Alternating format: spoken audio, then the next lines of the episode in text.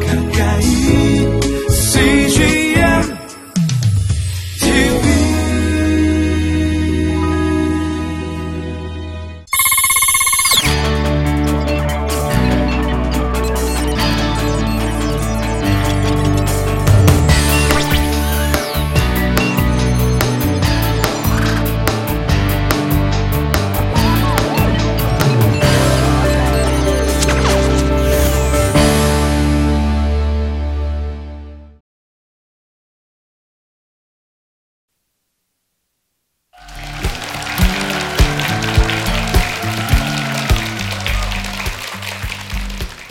백석대학교 교수와 어, 행복드림 교회 담임을 하고 있는 임원만 목사입니다.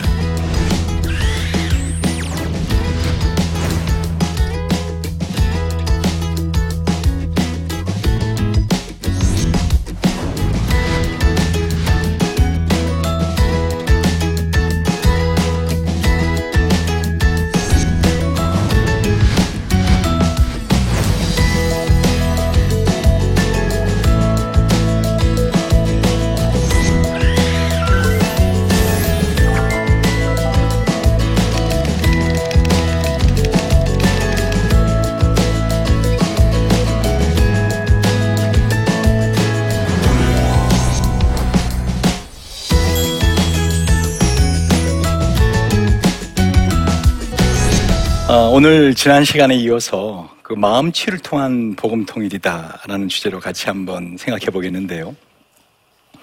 어, 제가 지난번에도 그런 것처럼 어, 언제나 강의하기 전에 좀 마음의 문을 열기 위해서 제가 이야기를 하나 해드립니다.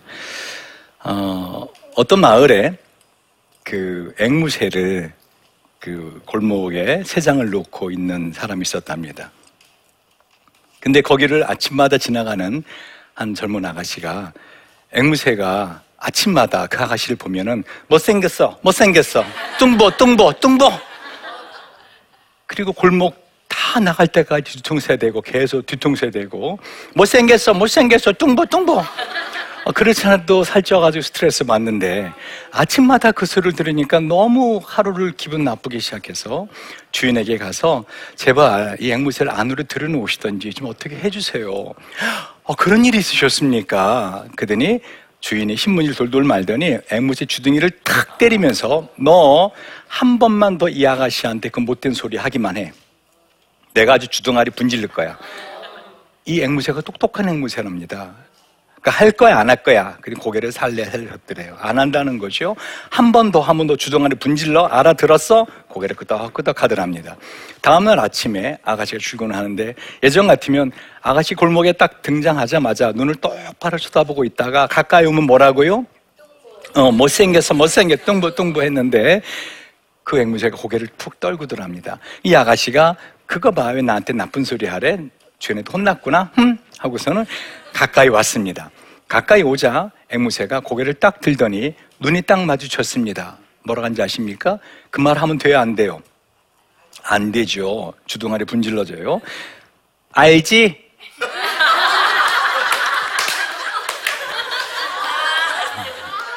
여러분, 사실 더 기분 나쁘더랍니다. 우리가 남북이 하나 된다고 할 때 중요한 게 뭐라겠어요? 마음이 하나 돼야 된다. 근데 그 마음을 해치고 마음을 상하게 하는 것이 사실은 뭐죠? 말입니다. 근데 그 말은 이런 언어적인 말뿐만 아니라 표정으로도 전달이 되고요. 한마디로 몸짓으로 전달이 되고 더 나아가서는 그 분위기로서도 전달이 됩니다. 우리가 예수 믿는다고 하는 신앙을 갖고 있는 거, 사실 그것은 성경의 스토리, 그 이야기로 우리가 하나님이 어떤 분이신가 알게 되고 하나님에 대한 사랑과 절대적인 신뢰를 갖게 되는 것이죠. 북한 사람들은 어렸을 때부터 일상의 삶에 있어서요. 이와 같이 주체 사상이라고 하는 것으로 수령 제일주의를 그들은 신봉하도록 그렇게 마음에 세뇌되었습니다. 한마디로 말하면 제가 지금 한민족 가정사 연구원 원장으로서 상담을 하고 이런 사역을 하는데요.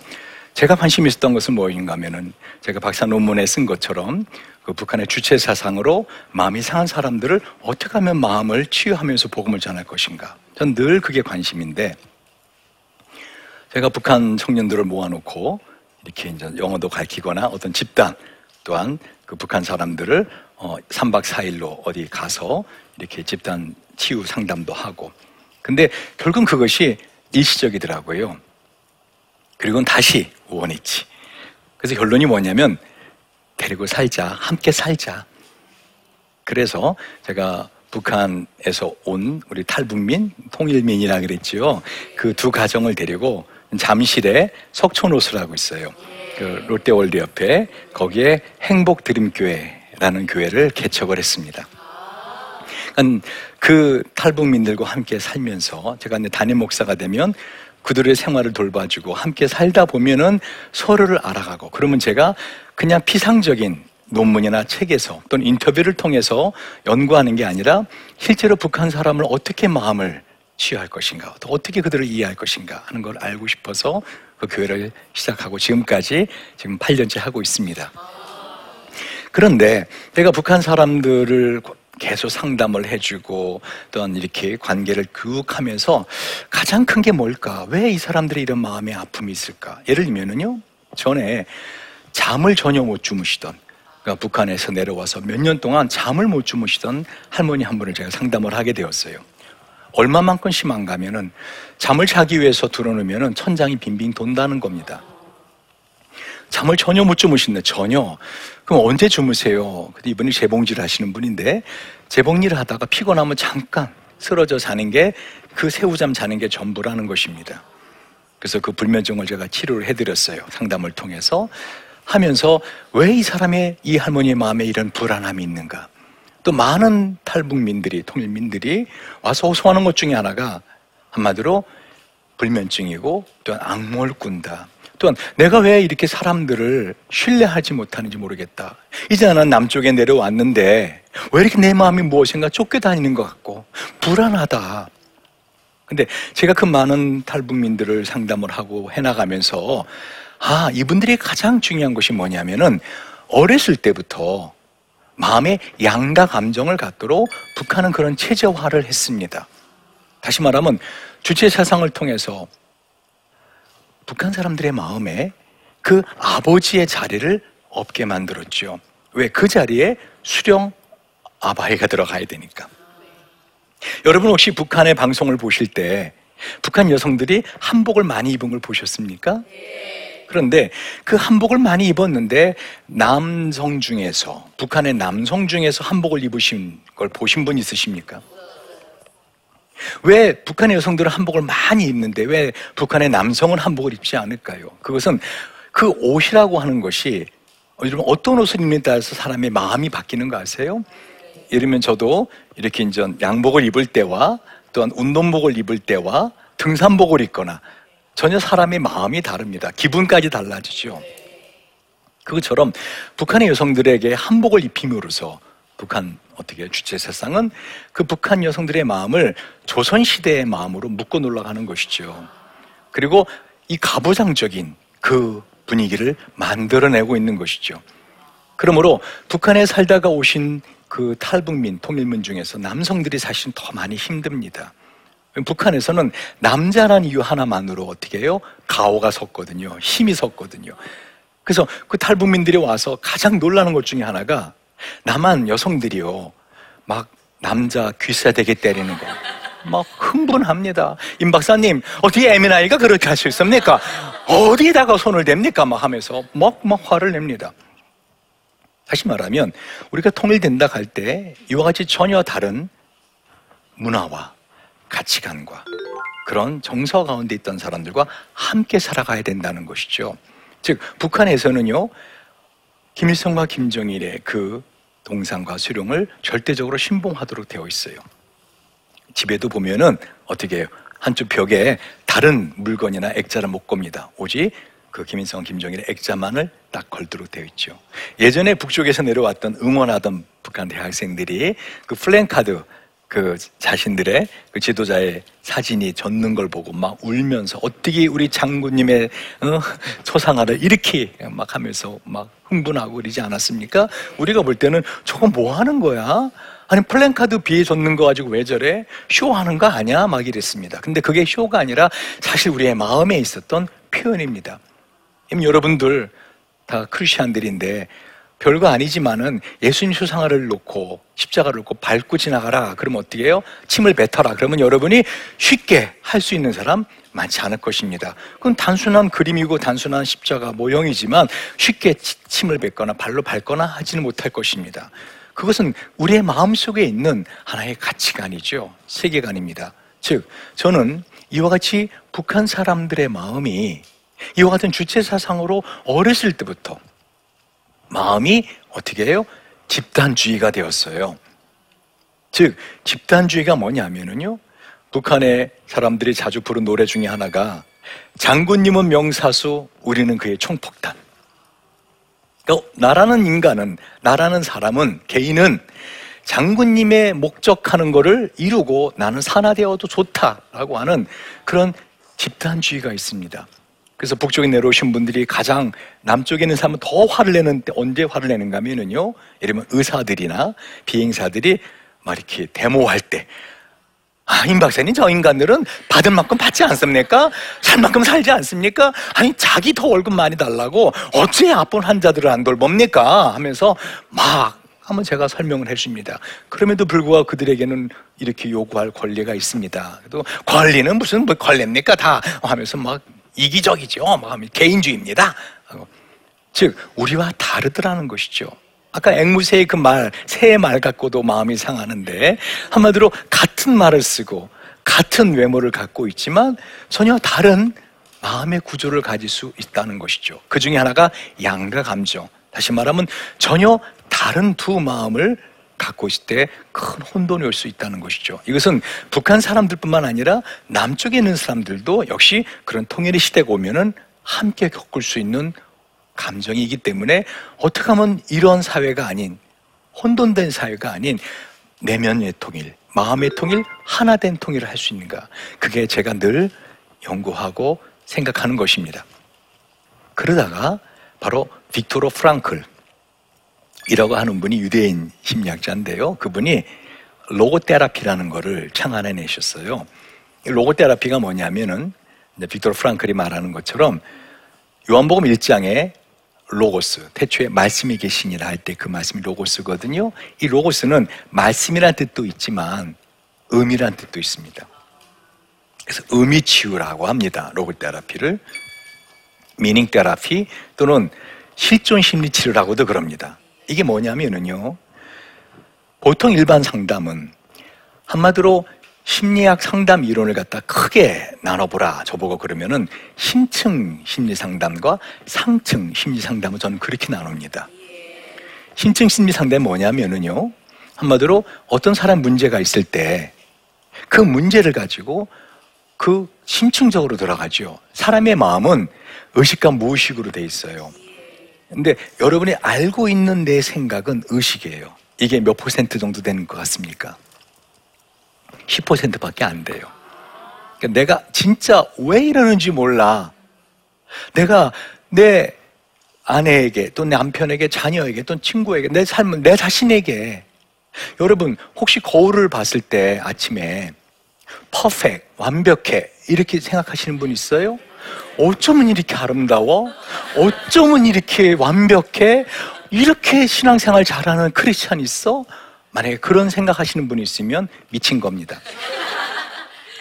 사실 우리는 자기 자신을 볼 때 아론 백이라고 하는 인디천의 심리학자가 말하는 것처럼 인지 삼재를 갖고 있어요. 다시 말하면은 자신에 대해서 또 타인과 세상에 대해서 미래에 대해서 부정적입니다. 그러다 보니까 그 부정적인 생각을 갖고 있던 사람들이 마음에 상처가 있잖아요. 그럼 거기다가 왜 이 사람이 이런 증상이 있는지를 추구해 들어간 신청 심리학입니다. 그런데 상층 심리학이 뭐냐면요.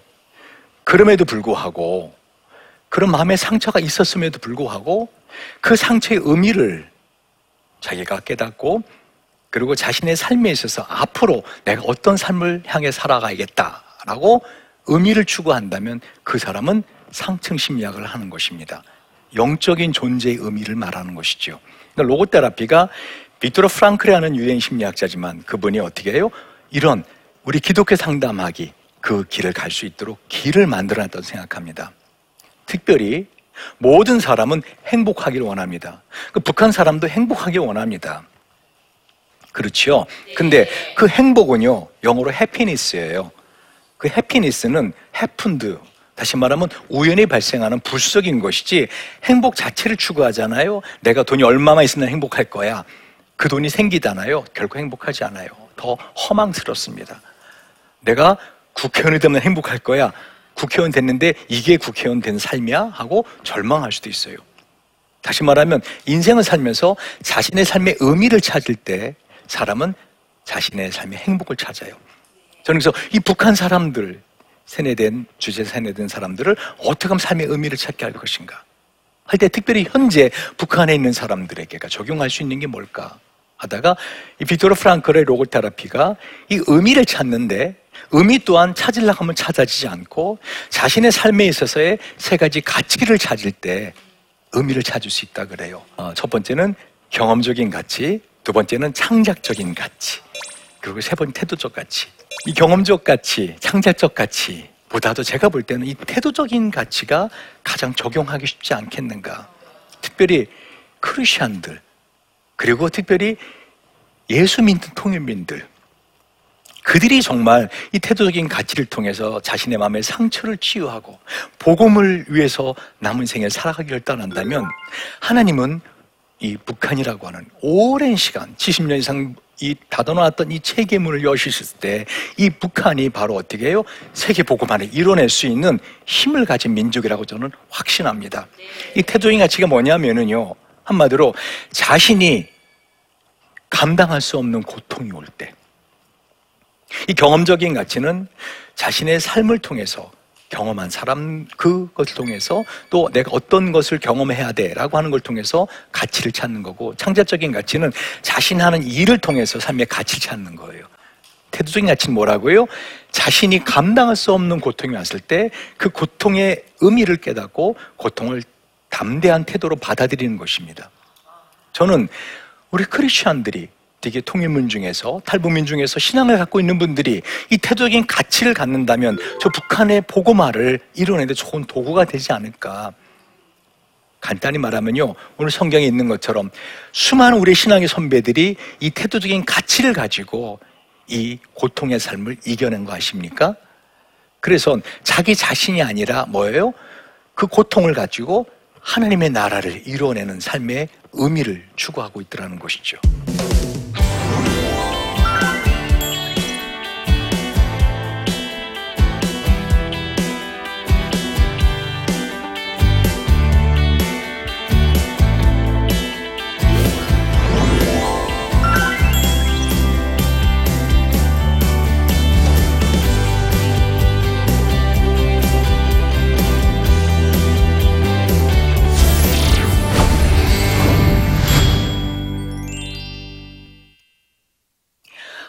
여러분 중에서 강의를 듣고 어, 질문한 것이 있습니다.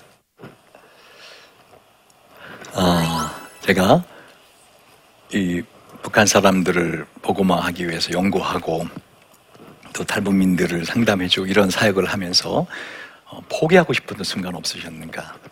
제가 사실은 지금 17년 동안 이 사역을 하고 있습니다. 어떤 분이 이렇게 저한테 와서 말을 한 적이 있어요. 탈북민인데, 임 박사님, 그 왜 그 사람 도와줍니까? 그 사람 도와주지 마세요. 어? 왜 그 사람 그렇게 도와줬는데 우리가 임 박사님 다 아는데 아 딴소리 합니다. 그러면서 보고 발등 찍힌 일 하지 마세요라고 합니다. 제가 그분에게 뭐라고 하는지 아십니까? 저는 발등 찍히지 않아요. 찍힐 발등 없어요. 옛날에 떨어져 나갔어요. 물론 힘들 때가 있죠. 그런데 그때마다 저는 저 자신에게 늘 다짐하는 생각이 있습니다. 사실 우리가 지금 나침반 너무 이름을 잘 정했어요. 인생을 살다 보면 내가 가는 길이 맞나? 이 길이 맞나? 내가 정말 이 길을 계속 해야 돼? 라고 하는 방향을 놓칠 때가 있어요. 그럴 때 뭐를 보죠? 지나온 뒤에 길을 보면은 찾지 못해 앞으로 갈 길을 나침반을 보지요.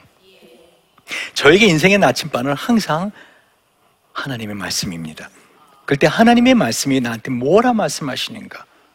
다시 말하면 그 북한 사람들에 대한 사역을 내가 감당할 때 다시 말하면 그 사람들이 아니라 사실은 나를 죽도록 사랑하셨던 십자가에 죽도록 나를 사랑하셨던 그 주님을 바라볼 때 포기하려고 또는 정말 힘들다라고 할 때마다 오히려 저한테는 힘이 있었습니다.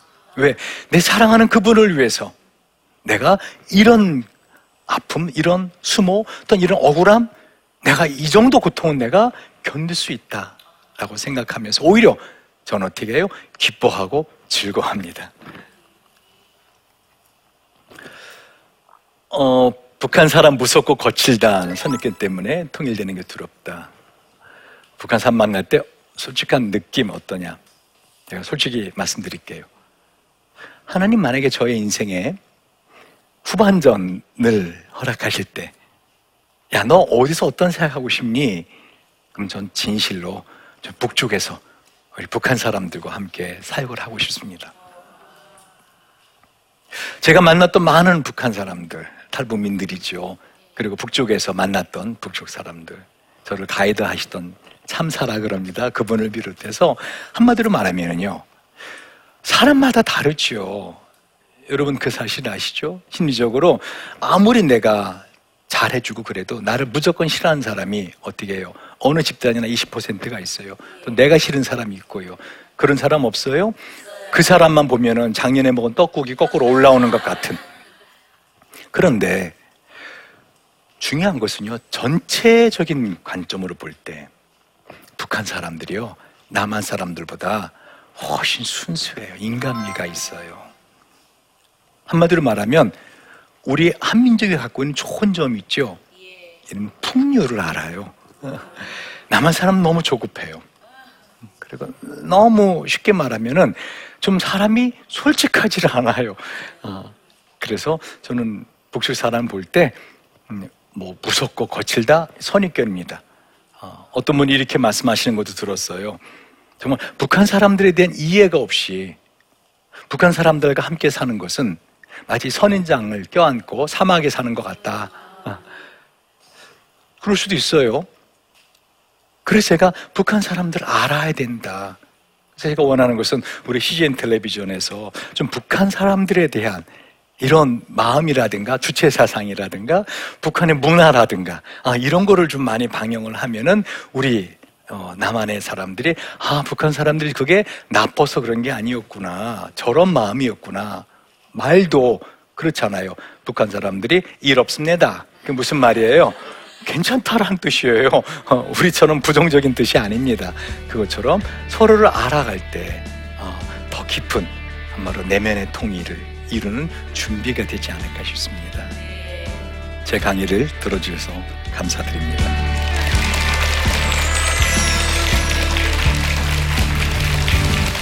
안녕하세요. 저는 미국에서 청년 리더들을 양육하고 있는 카라의 대표를 맡은 폴손입니다. 저는 이민 1.5세대로 미국에서 살면서 세상의 성공 기준에 따라 스펙 쌓기에 매진하며 20대를 보내왔는데요.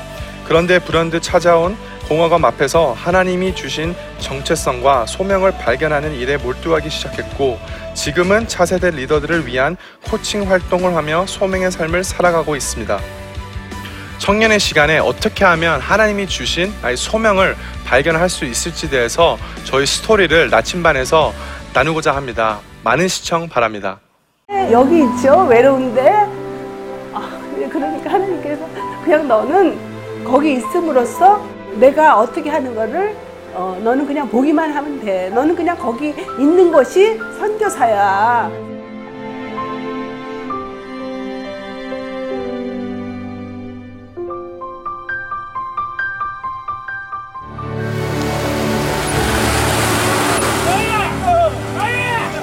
육개월을 그냥 손꼽아 기다리면서 이 산골까지 올까 했는데 드림 컴츄르다.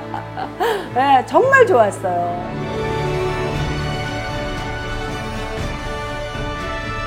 용기 얻고 또 위로되고 정말 선교사들한테 빵과 같은 거 정말 없어서는 안 되는 함께 가는 선교사들이 일- 이런 외지에 있다 보면 선교사 부인들이 굉장히 그 정신적인 문제가 많이 생기는데 그런 부분을 CGN TV가 완전히 해결을 해줬어요. 이 CGN TV도 사실 크게 저에게 동력자가 돼준 거예요. 온 세상을 위한 복음의 통로 세상을 섬기는 방송 CGN TV 감사합니다. 사랑합니다.